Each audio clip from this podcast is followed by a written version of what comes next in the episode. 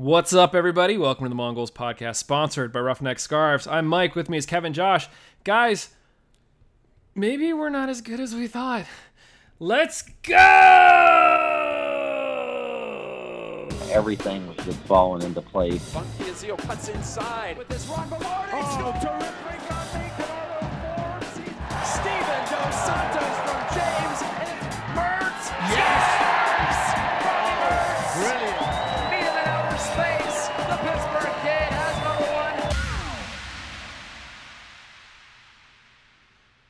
So I went back and I was reading my notes from the last episode, and we opened with, guys, I think we're pretty good. So, like, oh, what a week this league makes.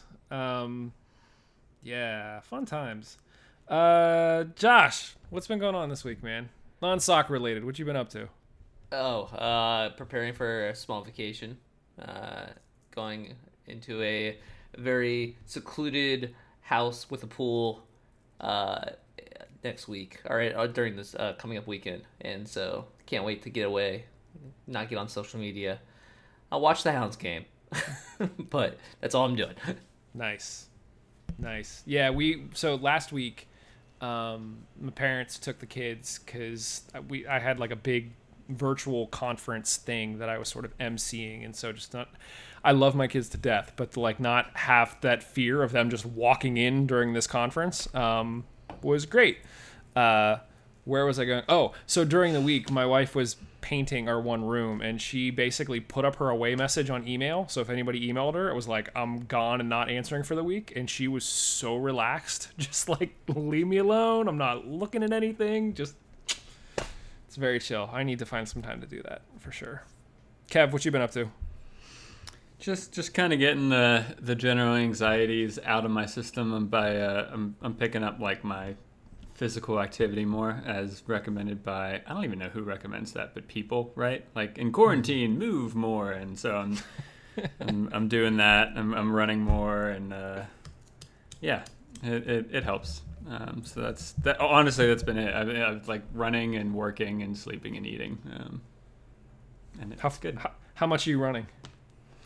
Uh, I mean, this weekend I ran nine miles, um, which felt really good. Um, I mean, it didn't, it didn't. Um, but uh, yeah, I don't know. I just uh, let's for now. I'm, I don't know. I don't want to set a goal. A lot of people are like, "Oh, I want to run a marathon. I don't think I would get enjoyment out of it. Like, I don't think I'll cross the finish line and be like, "Yes, that was so worth it." Um, but maybe one day it will be. Like, maybe I'll get there. But um, for now, I'm just kind of enjoying going out and kind of you know getting in that zone of discomfort for like an hour and a half. Uh, it's nice. Yeah, I don't think I've been nine miles away from my house in like a couple months. But all right, cool.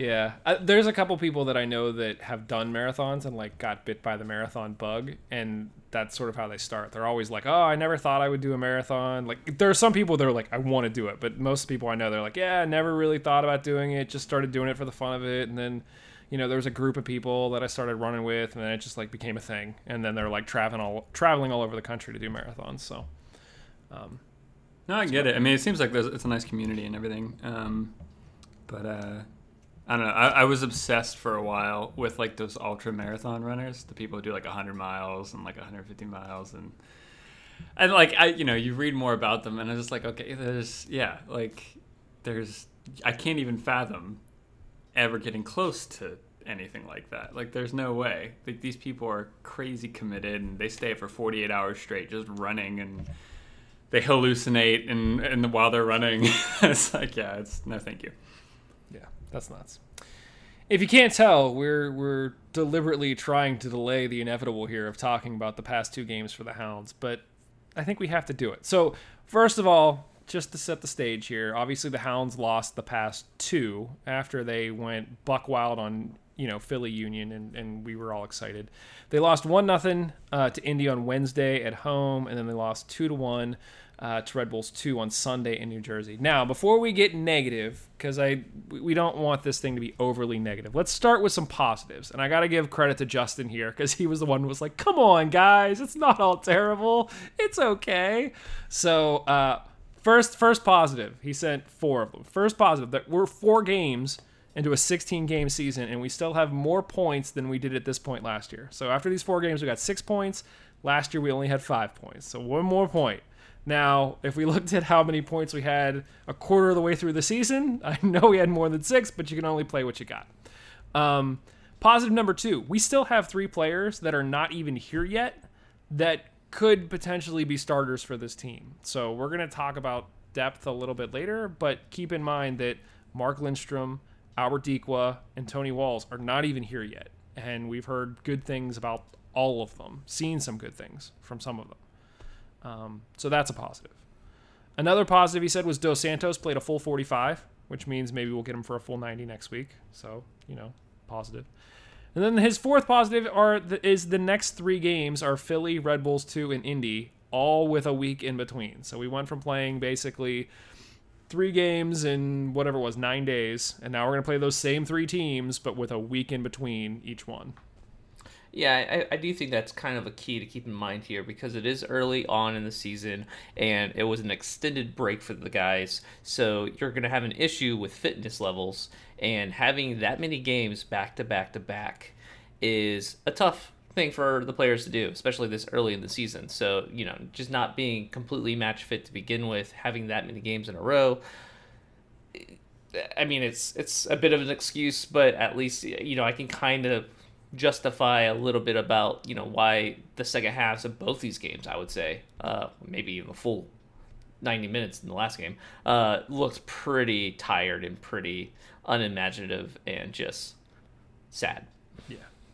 So taking our minds back to Wednesday of last week, let's talk briefly about the Indy game. So we knew going into this game Indy was on fire, um, playing really well. Uh, one of the top teams in their group. Everyone was sort of setting this up to sort of be the battle of Titans in the East. For 96 minutes, it was a nil-nil draw.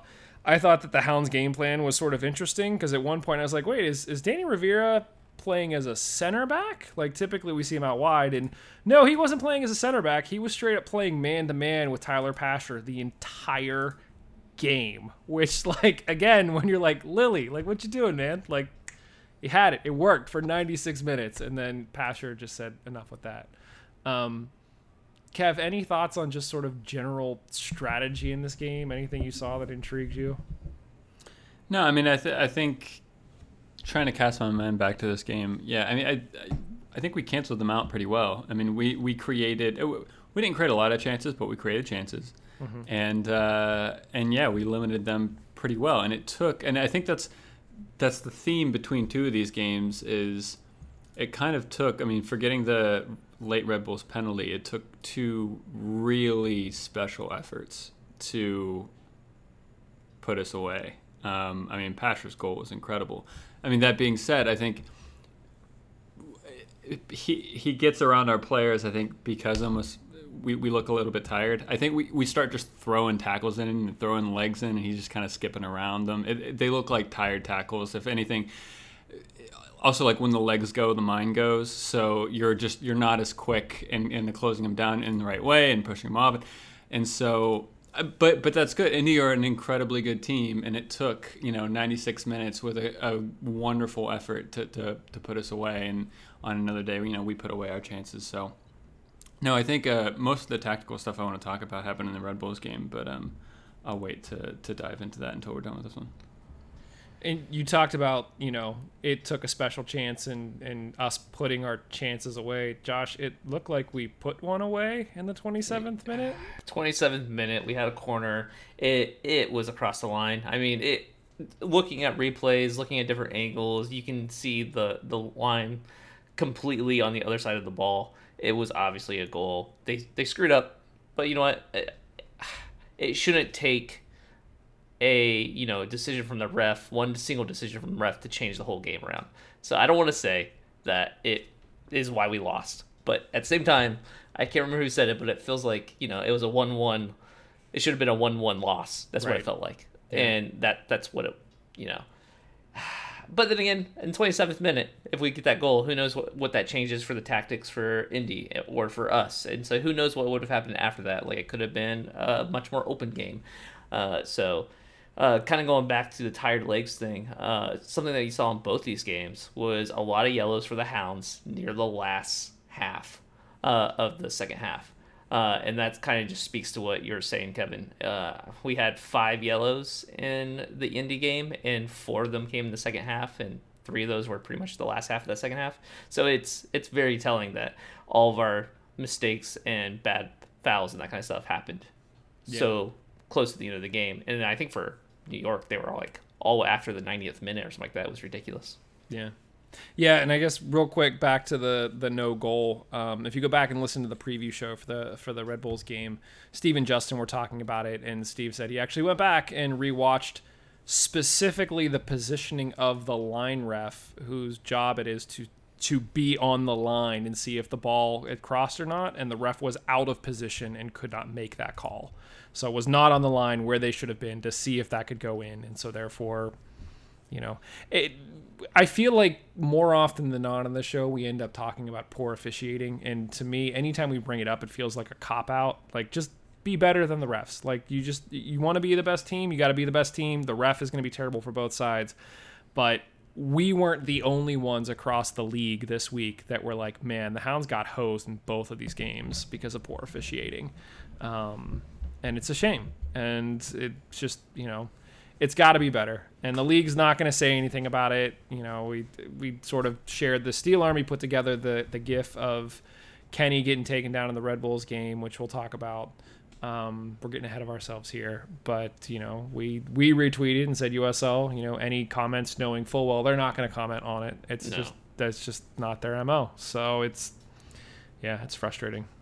Yeah, and like the the one positive other thing I would say about this game is, you know, in retrospect, this was the better game for the Hounds. Uh, the Hounds were holding their own. It didn't look like they were getting trampled on uh, during the Indy game at all. If anything, it felt like a very well paced game where both teams were having some good chances, and I felt like the Hounds were actually performing better than Indy uh, for the majority of this game. It's just you know, giving up a goal in the last minute of stoppage time is heartbreaking. Have it happen twice, Yeah. it's just, ugh. Yeah. I mean, to your point, we had a we had a chance early on where Ryan James sort of had an open net. There was a cross, and he was just outside the post. He sort of like lunged to get it and knocked it just wide. And then later in the game, you had another case of uh, Mertz with a give and go in the box and was one on one with the keeper. And again, it was just sort of out of reach. You're seeing a little bit of you know it, it's it's sort of stuff that you would expect at the beginning of a season where it's a lot of lunges a lot of reaching for balls just because mentally and physically you're just not where you'd expect the guys to be 10 games into the season. And so that's what you're seeing. Um, and it's yeah it stinks. Which is kind of frustrating because I feel I don't know I people might disagree disagree with me on this, but I feel like a lack of fitness at the beginning of the season should really only be attributed to like a lack of match fitness, i.e., a lack of like tactical awareness to know how the system should be played. It really shouldn't be physical fitness. I mean, you know, this is this is what preseason's for, and I think in both of these games, and now granted, fine, we can go back and say, well, it's fine, it's three games in in one week, um, a lot of traveling, um, so you, you can attribute to that, and I think that's probably fair. But uh, I, it's a serious problem. I mean, if, if if we can't get the physical fitness up so that we can play the system that we need to, you know, meaning like when you need, you know, if you're going to press, everyone needs to press. If, if one or two people don't press, then it all breaks down. And if one or two people are tired, they're not going to press, and so on and so forth. So, I yeah, I, you hope it gets solved pretty soon. Um, well and, and if if one or two people don't press then that means that everyone else just extended a bunch of energy that they Yeah. didn't need to expend so And I thought in particular the Red Bulls game we were kind of all over the place. But I will say, uh, like another another thing mentioned across this. I mean, now great, you know, Josh just talked about the the chances that were kind of not robbed from us, but you know the chances we had in this game against Indy. Um, you know, the for, the formal stats show we only had one shot on target, and in, in the Red Bulls game we had two shots on target. Like that's not enough. Like we we we need to, we need to get more shots on target if we want to score goals. Um, and uh, you know both you know we, we, beat Indy we, like we have more possession than Indy we have better passing accuracy than Indy in this game but one shot on target versus their three and uh, and the Red Bulls outshoot us uh, quite handily as well too. Um, so yeah, that's that's kind of becoming an issue as well. and it is something uh, that is kind of talked about a lot with USL in general and uh, you know second division is the fitness going into the game or into the season isn't as high as in MLS and it feels like it's a lot more of a, you're getting a lot of players who are new to being pros who are not taking off season as seriously as far as staying fit who are kind of slow to get into the season. Um, we've seen it. I mean heck, if anything, I feel like the Hounds have had you know issues with this for a long time, and and also issues with giving away late goals for a long time, and so it, just like plagues us as far as early season fitness and letting chances in at, at you know the dying minutes of the game. It's just something that seems to plague us, and it's it's very disheartening to see this season when we thought this season was going to be a lot different with the fitness of the players and also just the the mindset of the players. Yeah. Yeah, it felt like the late goals was something that sort of we turned the page on after last season. Um, but, you know, again, you don't want to make excuses because every team is playing in the same circumstances and whatever. But, you know, the guys did sort of have a full preseason and then nothing and then like an abbreviated, it felt like two or three weeks and then it was like you're back on the field, um, which is tough. So, you know, hopefully we sort of get things straight. We got a good opportunity to get things straight here this upcoming week. So, um, one thing that that I sort of pointed out on Twitter, I'm at the point now where I when when Cincy left the league, I, I think everyone was like, "Who's the next? Who's the team that like people really love to hate?" And for me, at first, I was like, "Oh, it's got to be Louisville. Like we gotta we gotta hate Louisville." And for whatever reason, I've sort of grown more to respect Louisville. Like it's the team that you don't necessarily like, but you can applaud them for sort of what they've accomplished, especially when, you know, we've beaten them the past few times. It's kind of like, okay, cool. Like you, you want to measure yourself there. Indy just seemed like a bunch of a-holes, man. Like those uniforms, like I think the uniforms look good. It also makes them look pretentious as all get out. And literally. Is it the collar? It's, It's the, the collar. collar. It's Yeah. totally It's the the collar. collar. And after Pasher's goal, just putting this out there, you know, if you need some billboard material, after his goal, I went back and watched the highlights again. You can blatantly hear on the microphone Barrett, their defender, was yelling, "Hey Jimmy, f this city!" Like not f the Hounds, not just f this city. And like, so Pittsburgh, if you're looking for somebody to hate, I think Indy is the new team to hate because it's just they're they're doing everything Cincy did. They're splashing money. They're just trying to buy players. They did it last season, and we said like this is either going to work out for them or it's going to be a dumpster fire. And it turned out down the stretch it was a dumpster fire. But like this is what they're going to do, um, and I think they're happy playing the the bad guys. So yeah, Yeah, yeah. I mean, it's hard to hate Louis when they don't feel like they're they feel like the USL is below them. right. because you never get that feeling from Louis. They feel like they're like, hey, we like being top dogs in the USL, and we like the USL. It, with Cincy, you never got that feeling. They're mm-hmm. like, USL is just a stepping stone for our greatness, and we're we're already looking at USL in our rearview mirror. Uh, Indy has a little bit of that feeling as well, where it's like, oh, USL is just, it's just for now. Yeah. it's like Okay. Anything else in this game before we talk about Philly? I did, yeah, it's a tough one to talk about because again, I think in this game, like you guys said, we had chances. We played well for the most part. It seemed like we had a game plan. We had neutralized Pasher, and it was just that one moment that is crap. Yeah, I mean, I'll say that, like, and I'll, I'll say this again after we're done reviewing the the Red Bulls game.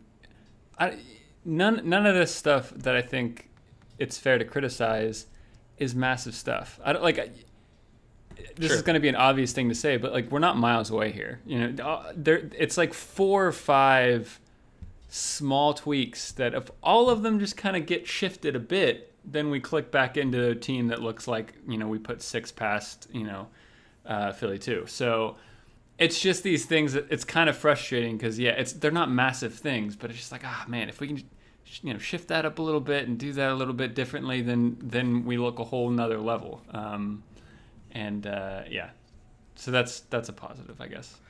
Yeah, if these games were reversed, if if uh, New York happened first and then Indy, I feel like we would have a little bit better of a feeling going Yeah. into this podcast. We would probably be like, you know, there would be a little bit of not momentum, but building feeling. I feel like the disheartening thing was seeing this game being like that was a disappointing ending, but overall you can kind of see where they were heading, and then going to the New York feeling like it all just fell apart, and and that is the disheartening part. Um, but granted, uh, you gotta also look at the fact that it was a quick turnaround for games, for uh, you know, traveling and playing three games in a row and all that kind of stuff. So, yeah. Yeah. Yeah, and I mean, you, you know, you sort of mentioned like one little click away. Uh, literally, Skyler had his goal in the ninth minute in this game against Red Bulls, and I think a lot of us were thinking like, all right, here we go. Like we're right back on it. This is Group F. Like we're gonna dominate Group F. Um, you know, the encouraging thing again is that in the past four games we've had ten goals, and we've had eight different goal scorers. So like in years past, it might have been like one or two guys putting in all the goals, and literally we only have two players that have more than one goal at this point: Duba and Velarde. And Velarde didn't even play in the last game, so like it's coming from all around, um, which is a positive. So after that happened, that's when the game sort of just like ugh, the wheels came off, and like you said, lots of lunging, lots of it felt like we were missing a lot of like second passes. Like we'd make the first pass and the second pass was either too far ahead or too far behind or whatever. And it just yeah, it, it wasn't it wasn't great. Guys, what uh what other takeaways did you have from this one? Kev, what are you what are you thinking here? Sorry, have we transitioned onto the Red Bulls? Yes. Yeah, we're on to the Red Bulls now. Let me try that again. Josh, what did you think about Yeah, this game? thank what you. Uh, no momentum, no, no, no flow to this game at all. This felt like stop and go, stop and go. No one was having any flow. Even on the Red Bulls for most of this game, it felt like everything was just staggered, and fouls and just dirty plays and officiating that was terrible. Like it, this game had everything negative going for it as far as I was concerned. It, it was not fun to watch it. It was just frustrating. Ugh, I just ah, I just pictured yeah. like Stefan, like this game has everything. It has terrible refs, terrible calls, slow players, and short shorts. I don't know what we're talking about right now, but sure. You don't know Yeah. Stefan from SNL? Okay, somebody up. there. Oh, SNL. we basically okay, yeah, have funneled sorry. down. There's like two people got that joke, so that's like our sweet spot. We're good. I was okay. with you. I got you. Okay, all right. So that, that means there's only one, one listener. yeah, there's Yeah. only one Yeah, other person out there who, who got the joke. Okay, Kev. Now that we're talking about I'm the Red it. Bulls, what are your I'm thoughts it. on this game? Um, no, actually, I don't know. I, I'm, I think I enjoyed this game more than Indy in a weird way. What? I, I, I, I actually think we were. It was, it was an even match. It was back and forth. oh, shut your mouth. I really, I really think so. Well, because I thought it was also, I don't know. It, it could be I'm creating my own narrative here that doesn't exist, but it, it, I think it was interesting in the sense that, you know, Bob Lilley and the Riverhounds currently, as a club and as a squad, we we achieve what we do through how effective we are at playing as a unit at playing as a team, teamwork, work ethic, all that kind of stuff. And and the Red Bulls too, because of just being a two team and you know, it, you, you can make the argument this is it's a little different this season because they have more time to, to collectively work together. But they are they're still an ind, they're individuals playing together, um, and so that kind of creates this really interesting matchup where if we were going to cut through them, it was going to be through this kind of collective effort. If they were going to cut through us, it was going to be through moments of brilliance where they had to, you know, just single-handedly, you know, and and I think we see that in the first goal. Once again, just an incredible effort. Um, you know, Forbes, I I can't criticize like I'm not, I'm gonna criticize him, but like I don't want to criticize him. But it's like if you're gonna block the sh- the the, the quick uh, the quick free kick, like block it. Like I don't know, like you're right there. like I don't know. So it could have done a little better, but uh, you know how how how the Red Bulls player took it. I, f- I forget who, who scored the first Red Bull Red Bulls goal for them. So. Um, so I mean, how how he how he took that down on his chest and volleyed it. It, it was a really really good effort, and they looked fitter than us. Um, you know, they hung in the game longer than uh, than us, and so it was. I don't know. It, it was this interesting kind of battle in that way, and I think it was back and forth. And I think the other thing is it was frustrating in the first half, because um, I think while I think the subs were needed because of three games in seven days or whatever, uh, I think the step away from what I would say the more expected um, starting eleven we've seen in the beginning of the season, um, it it kind of hurt us. And and when we saw uh, Griffin uh, come back in, um, and I'm I'm forgetting the Duba. other one. What's that? Duba. Yeah, and Dos Santos come back in. I thought we, we, we looked another level. I, I think we we were a bit I don't know.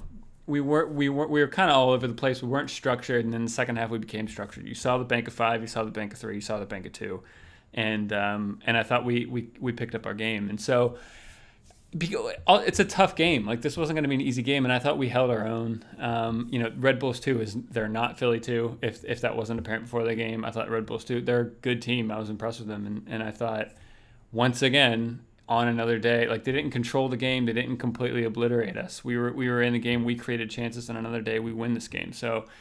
In that way, I, I can kind of swallow this a bit easier than, than the Indy game because you know we get on the score sheet, we create a lot more chances. Could have had a penalty, um, yeah, it was it was obviously disheartening to see them score in the last minute, but I, th- I thought we played pretty well. Josh, tell him why he's wrong. Go get him, Josh. it's not that you're wrong. It's just I don't think I don't think Red Bulls are a better team than Indy. Uh, I I I think Yeah, yeah, I'd agree with that. So I mean, the I don't know. To me, that that says more than the two games separately. Like if if Red Bulls are not as good of a team as Indy, and against Indy, I thought we looked more evenly matched, and then against Red Bulls, it looked like the Red Bulls are just toppling us. It's it's a weird situation there. I but uh, my only my perspective on this and why I'm saying this is because I think it goes back to like I've said it like once before on the podcast a while ago. Like I I think luck plays more of a role in games than we like to admit, and like another day.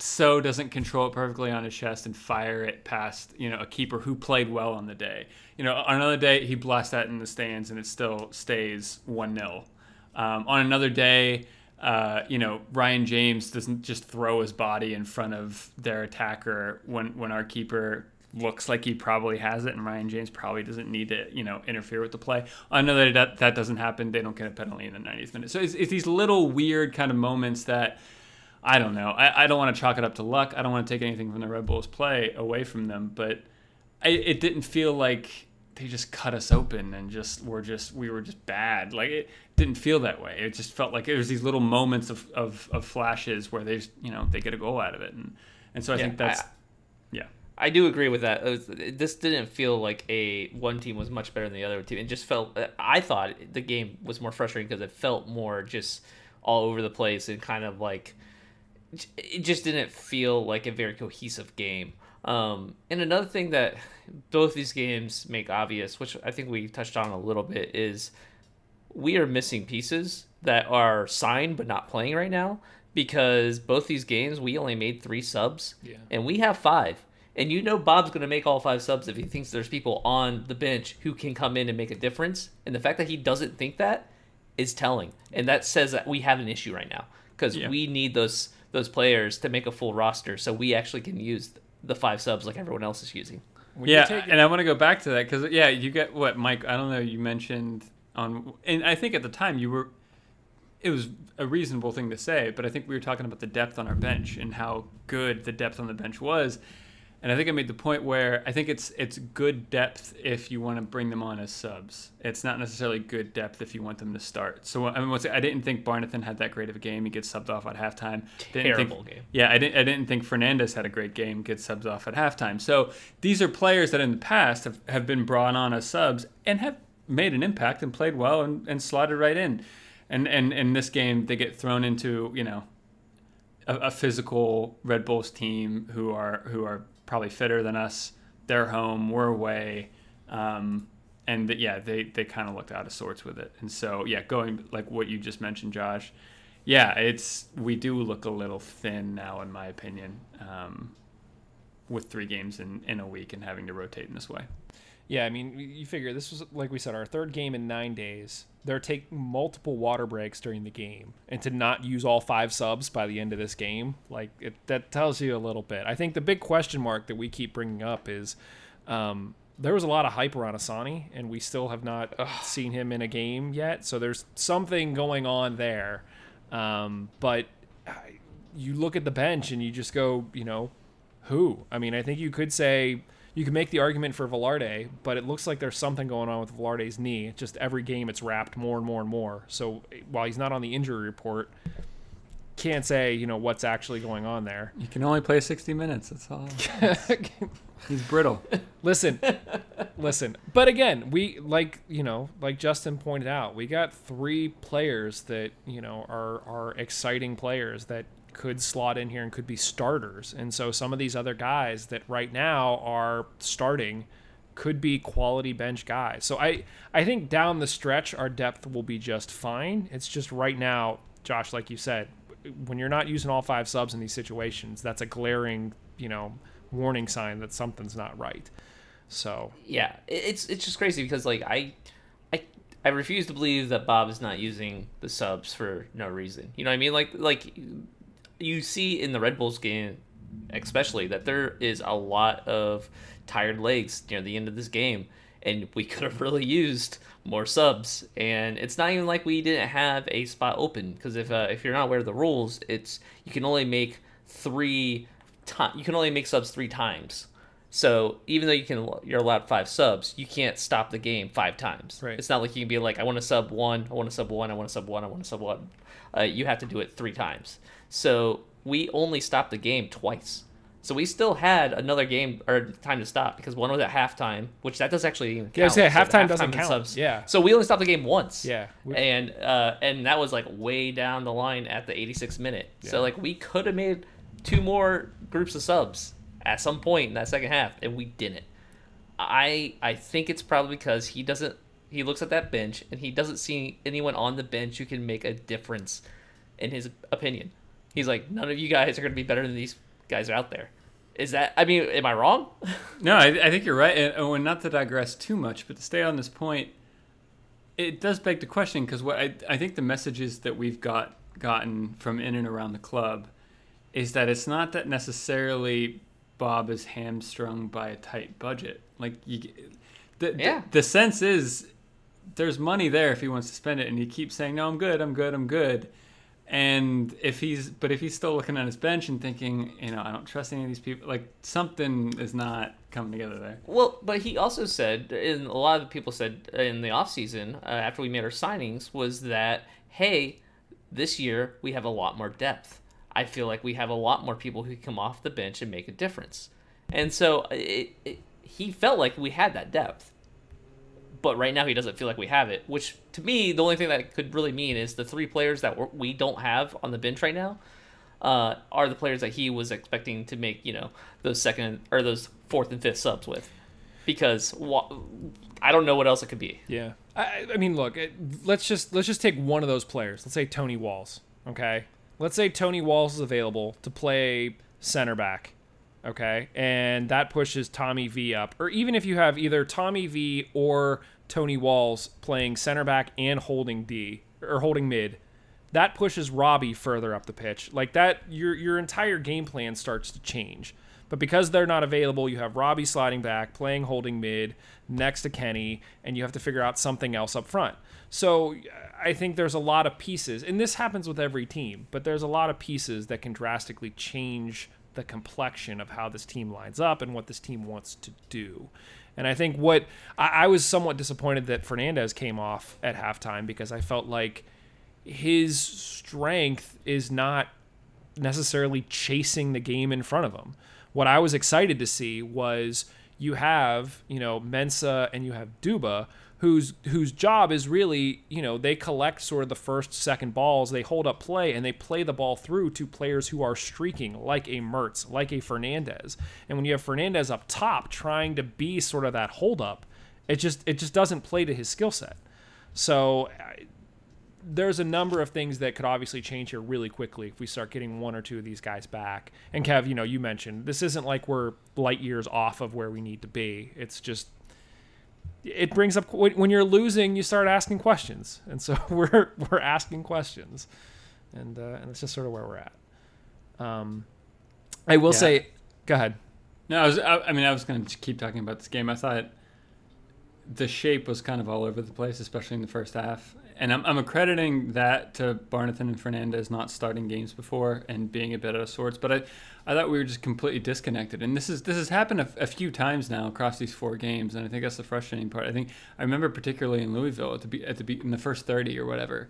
Um, Lilley was, you know, he made a comment in a, in a, like a post match interview or whatever, and you could hear him on the sidelines, you know, yelling at the defense to, to get up more and, and changing shape and and kind of become more of a, a cohesive unit. And I, it was the same thing, especially in the first half in the Red Bulls game. I like I, I couldn't see. I mean, sometimes it's good to not be so rigid in a defensive structure, but there was at times there was no structure at all. We we just looked like players just running around chasing chasing shadows in space that that, didn't need to be chasing, and so that's that's kind of concerning as well. Um, where with a preseason and four games in, it still looks like I don't know. You, you want to put in 90 minute performances, not not 40 minute performances. And I think like for 40 minutes, I think we look good, and then for the other, you know, for the other time, it's we look we kind of look all over the place tactically,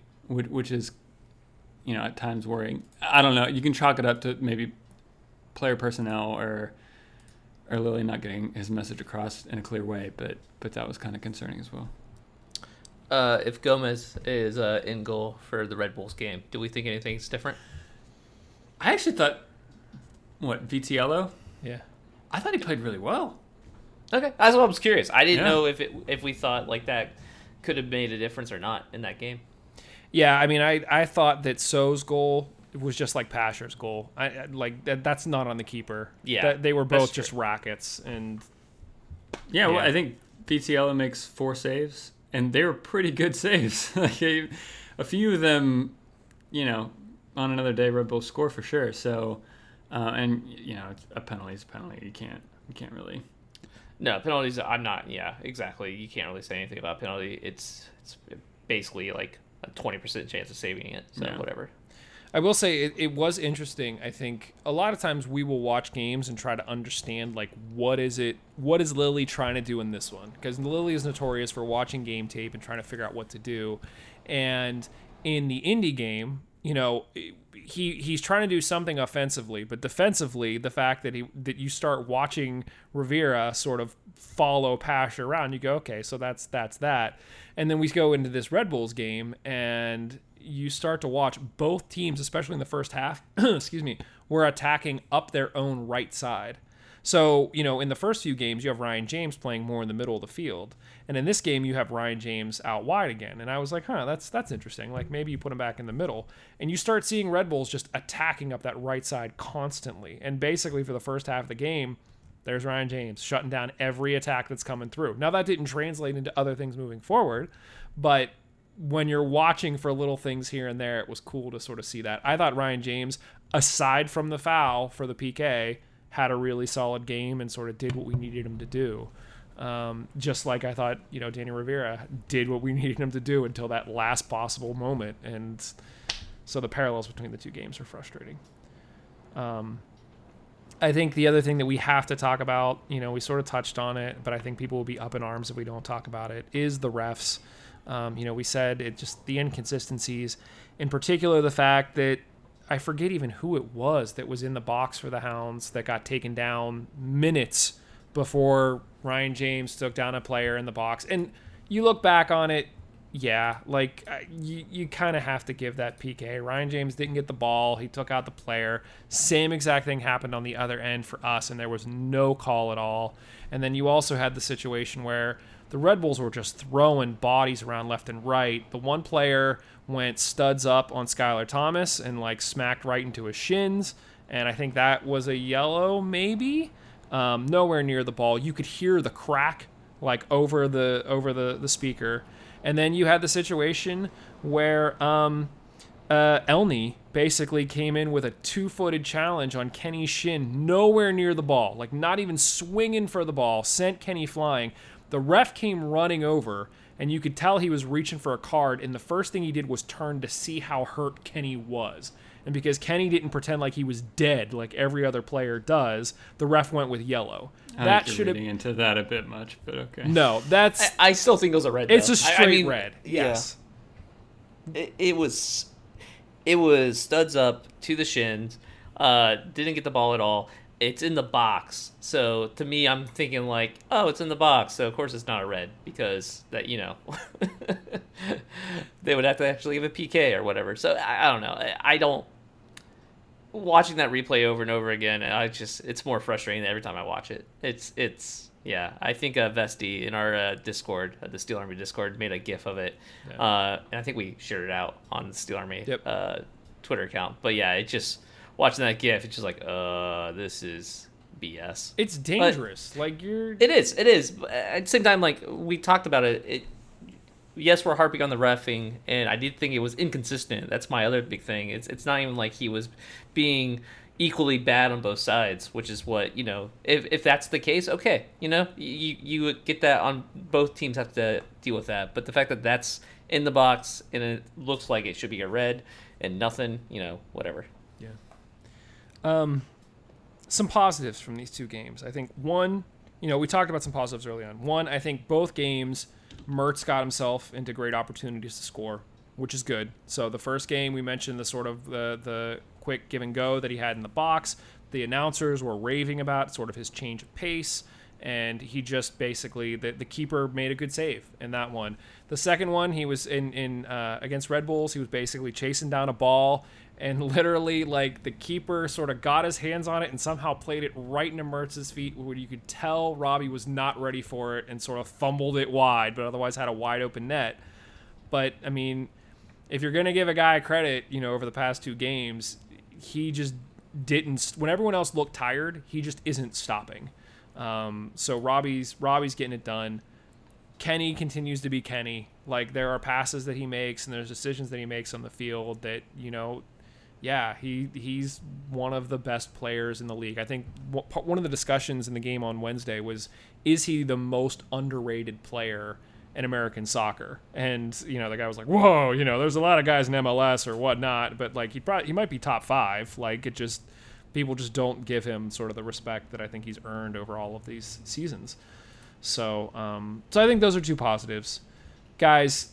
You know, we talked about how we only use the three subs. We talked about you know how we're somewhat concerned about losing these games in stoppage time, but again, there are little things that hopefully we can tighten up.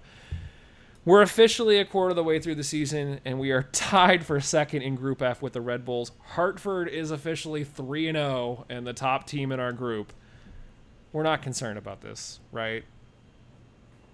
No, I mean I, honestly, I I think a lot of positives uh, coming because the fact that we're gonna have a week between games, we we have time to address it, and like Kevin said earlier, it, these are small tweaks that need to be made. It's not like the whole team is completely in disarray and that we have to make some giant changes. It's just the you know fine tuning at this point, and I feel like we're so close. Yeah. Now, you know, fine tuning, we get a break. Up next is Philly at home on Saturday, 7 p.m. Last time we played them, we beat them 6 nothing. It should have been 8 nothing. Is this game a must win? I, I hate that language. no, I, I, will like, take your question and reject it and Like, give you what it I hope like- you ask me instead. in a way in a way it is but i think also thinking about this game in these terms puts pressure on it that doesn't need to be there i don't know i i guess what i'm trying to say is no i think we could still even lose this game and still be fine i mean we go on a crazy run last year we can do it again we're a good team we have that in us um, also, I don't think we are going to lose. We might. I, I can tell you we're not going to win 6 0. Um, and we can't freak out if we don't win 6 0. You know what I mean? Like a win's a win at this point. We need to keep playing well. We need to, we need to get points. So no, it's it's not a must win. Yeah, I don't know. I don't know what else to say around it. Like, I, and and I think thinking about it that way is it's still too early. I don't. I get what you're saying, especially because we're a quarter of the way in the season. So if you think about it in that perspective, maybe these are questions that need to be like starting. But like, yeah, we're four games in and saying, is it a must win game? It just feels wrong. Like I just can't even entertain that question. For morale's purposes, I feel like it's a must-win game. Not for table purposes, not for leaving the group purposes, but I feel like as this team, as they try to gel together and they get that confidence, uh, losing three games in a row, two of them against two teams, one of them against a team that you beat six nothing a couple weeks before, I don't think that's good. I mean, obviously, losing is never good but I feel like that is very detrimental to the the mindset of this team. And as a fan, I would also be kind of in disarray a little bit if we lost to don't Philly. You, don't you think that maybe the pain would be a little less? Let's say in, in a fantasy scenario, this isn't fantasy in the positive sense.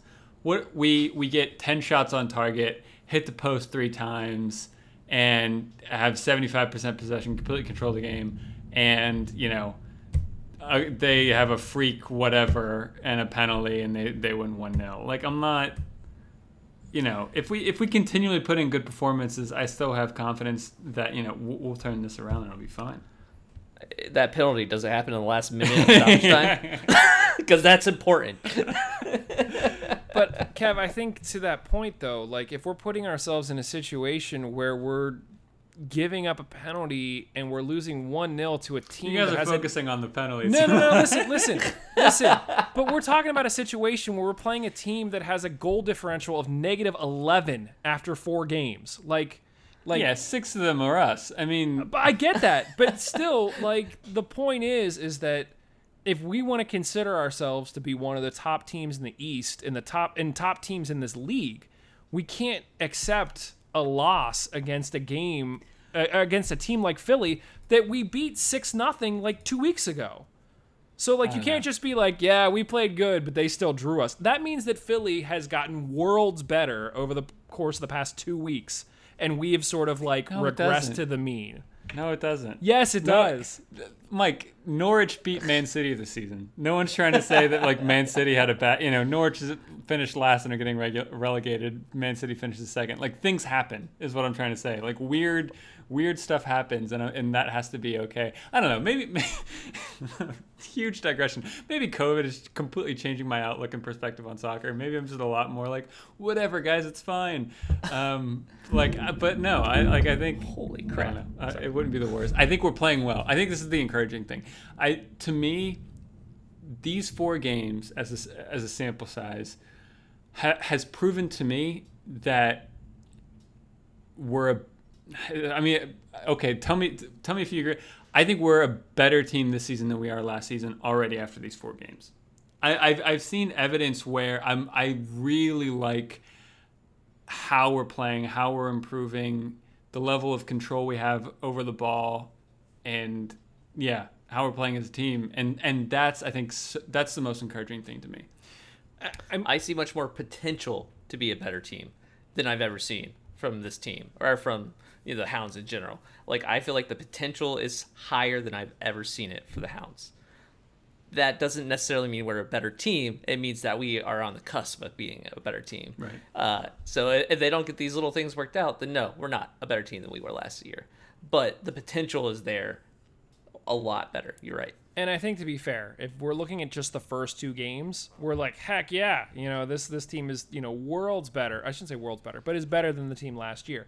If we if we draw one of these past two games, maybe we're not looking at this as critically. Like if we draw nil nil with Indy and we're like, okay, Indy's a really good team, that's a nice bar for us, and then, you know, go ahead, I'm, I'm kind of splitting hairs here, but really, I mean, the only difference between reality and what you just said there is, Is if. Tyler Pasher Yeah. hit, hits the ball an inch higher. Like Right. that's it. No, I it's get it. Nothing to do with the with the other performances Yeah. and everything. Yeah, I get it. Um, I get it. I think, I think drawing against Indy would feel very different from drawing against the Red Bulls because I think that we all sort of think of Indy in higher regards than the Red Bulls. It would be like drawing to Louisville versus drawing to Philly too. And that's sort of where we're at. And that's why I don't think that this game this weekend is must win. I think that it's still really early in the season. So much can happen. But I think that when you look at the schedule and when you look at the teams that we have to play three times over the course of the season and we have the potential to pick up points against, we should not be dropping points to a team like Philly 2 when we're playing them three. That should be nine points, just like given. And then you focus on some of the tougher teams in the in the division. So yeah, I agree.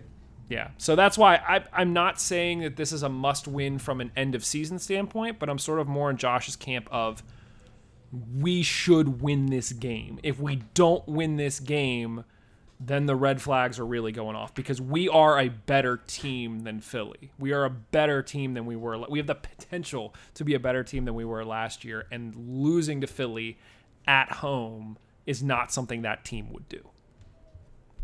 Fair? Sure. I feel like I just like yelled at you, and now now you're like, You're like, fine. I'm Yeah, don't- no, no, no, no, no, not at all. I was, I mean, yeah, I, I, I you, you took me along for your story, Mike. I was, I was with you. And All wasn't right, I'm not, and I wasn't. I wasn't thinking about a rebuttal, you. so that's Yeah, why I yeah. was. no, no, no. I wasn't trying to convince you. I was just sort of making my point. Um, what are our thoughts in this one, Josh? Give me a score prediction. I don't wanna. Yes, you Seven, do. nil. Come on. Ah, I will go to zero. okay, Kev. yeah, I mean that feels about right. Um, yeah, two zero three zero. I'm gonna say four 0 I'm gonna say the guys come out and they're super. pu- Actually, that feels a little strong. I'm gonna go back to three. I was gonna say I feel like the guys come out, they're pumped. They know what happened last time against Philly. They're at home. They get a week off, or not a week off, but they basically have a break where they will be practicing at Highmark. They sort of have an idea of what to expect of Philly. There's plenty of tape to watch on them. I think they come into this game prepared. I don't think 4 0 is a stretch, but I will say 3 0. I'm about, I was about to start like saying specifically who and when, but uh, that's gotten me in trouble before, so I'm not going to do that. Um, Good call. Good call. yeah. So so that's what we think. Let us know what you think. Uh, guys, real quick before we get out of here, just to give everybody an update, we have not shared pictures of the masks yet because we don't want to share mock-ups. We want to share like the the real deal. But I got the official word that the masks have been shipped. So hopefully within the next week or so, we will have pictures and details on how you can get your hands on one um, as soon as they're available. So keep an eye out on social media. Um, I think maybe what we'll do is we'll make it available to the Patreon followers first um, if they want to purchase them. So if you're not a Patreon follower, go over to mongols.com, click on sp- support the show. $1 a month gets you access to those early, plus uh, get you access to all of our post game shows, which post game shows, that's not what this is. It's a post show show, after show. That's what we call them. Um, we do that every week and we talk about lots of fun stuff. Our last episode wasn't as long as the real episode, but we talked about some topics that were definitely hotter topics. Uh, so definitely something you can go back and listen to. Um, guys, anything else before we get out of here? Ah, We gotta win. I mean, it's not must win, Kevin, but we gotta win. It's it's not must win, it's gotta win. So yeah. yeah, I think that sums it up well. All right, well, thank you everybody for listening. This is your weekly reminder: Black Lives Matter. As we said, go get that latest Steel Army shirt. Love Pittsburgh, hate racism. Black Lives Matter over at SteelArmy.com. If you really, if you really want to help, make sure that you go over and check out uh, Hugh Roberts. Um, he has his new Black Lives Matter shirt that he has he's using to donate to charities in Carolina. Um, go check that out. Wear your damn mask. Like we said, we're getting the Mongols masks, so you'll have no excuse to wear them moving forward. Mention going to mongols.com, support the show. Thanks to our sponsor, Roughneck Scarves, official scarf supplier to USL, MLS, and US Soccer. Get custom scarves for your group or team at roughneckscarves.com. Tired of the same old uniforms and cookie cutter templates from Nike and Adidas? Looking for a unique, completely custom kit for your youth club, Sunday league squad, adult, or even pro team? Icarus FC can help you create the kit of your dreams at an affordable price. Let them help you design your new custom kit today at icarusfc.com head over to uh, bgn.fm check out all the latest usl news. We keep adding writers and shows. It's it's it's getting bonkers guys. Like never thought it would become this big so it's huge. Go check that out. Otherwise thanks everybody. We will talk to you very very soon. Cheers. Later.